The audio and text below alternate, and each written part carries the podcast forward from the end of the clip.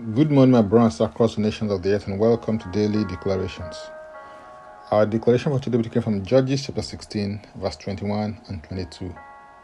And it reads Then the Philistines took him and put out his eyes and brought him down to Gaza. They bound him with bronze fetters, and he became a grinder in the prison. However, the hair of his head began to grow again after it had been shaven. This text paints a picture of the last days of Samson. At this point, Samson the victor had become Samson the victim because he had departed from the tokens of his consecration and revealed the secret of his supernatural might to his supposed lover, Delilah, who in fact was a betrayer, seductress, and was on his enemy's payroll. It is, it is instructive that the Philistines put out his eyes, brought him down, and bound him. When a man cannot see, it is, it is easy to bring him down. And when he is brought down, it is just a matter of time before he can be captured. But when a man can see, it is difficult to bring him down because he has access to insight, foresight, and hindsight that propels him to walk in increasing dimensions of freedom and liberty. Any attack on your vision is an attack on your destiny because your vision is your future. Samson was no ordinary man, he was a covenant man. A while before his birth, in Judges 13, verse 3 to 5, the Bible says, And the angel of the Lord appeared to the woman and said to her, Indeed, now you are barren and have borne no children, but you shall conceive and bear a son now, now therefore, please be careful not to drink wine or similar drink, and not to drink anything unclean.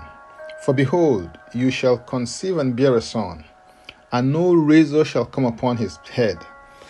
For the child shall be a Nazarite to God from the womb, and he shall begin to deliver Israel out of the hand of the Philistines. No razor was to come on his head because his hair was a symbol of his covenant of consecration and separation to God as a Nazarite. The covenant was a secret of his supernatural strength. And when the covenant was broken, he became an ordinary man.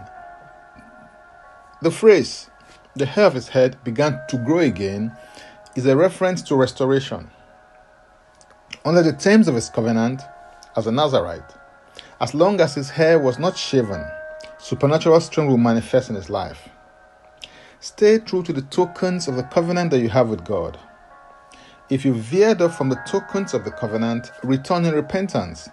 And as you return, you will experience restoration because God is a God of restoration. In Joel 2:25 the Bible says, "So I will restore to you the years that the swarming locust has eaten, the crawling locust, the consuming locust, and the chewing locust, my great army which I sent among you.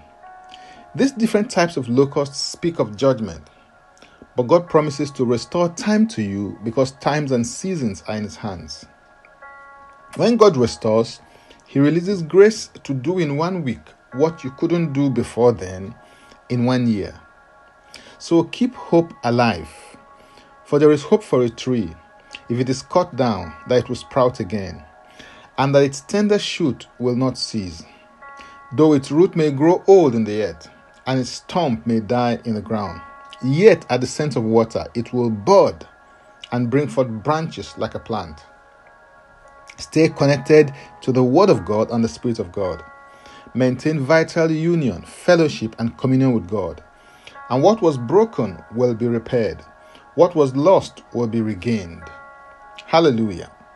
If you'd like to engage more other ministry resources, if you need prayers, go to my Linktree account, Francis Ubeku, Francis Ubeku is a single word, or simply click the link and it will take you there to meet that need. Now let's take the declaration together, and I stand in agreement with you as we do that. Father, I thank you because you are the God of restoration. I receive grace to stay connected to your word and the Holy Spirit. I decree and declare that what was broken in my life is repaired. and what was lost in my life is regained. My latter end is greater than my former days, and I receive double for my troubles. In Jesus' name, Amen. If you'd like to receive eternal life, which is a God kind of life, please make this confession and declaration with me. Say, Father, I repent of my sins and I come to you today. I believe in my heart that Jesus Christ died for my sins according to the scriptures. He was raised from death for my justification. I receive Jesus Christ into my life right now. Be my Savior and my Lord. I believe and confess this Christ as my Lord and personal Savior. According to your word, I'm now a child of God. Thank you, Father. In Jesus' name, Amen. Please contact us for the next steps on spiritual support. For tips on leadership, wisdom, and inspiration, connect with me on Facebook, Twitter, and Instagram. Subscribe, follow, rate, review, download, and share episodes of Daily Declarations podcast on Apple Podcast and Spotify. Before I come your way again, I want to pray for you and bless you. May the Lord bless you. May the Lord keep you. May the Lord make his face to shine upon you and be gracious unto you. May he lift up his countenance upon you and may he give you peace. In Jesus' name, Amen. I am Francis Ubeyeku. Bye for now and God bless. Jesus Christ is Lord.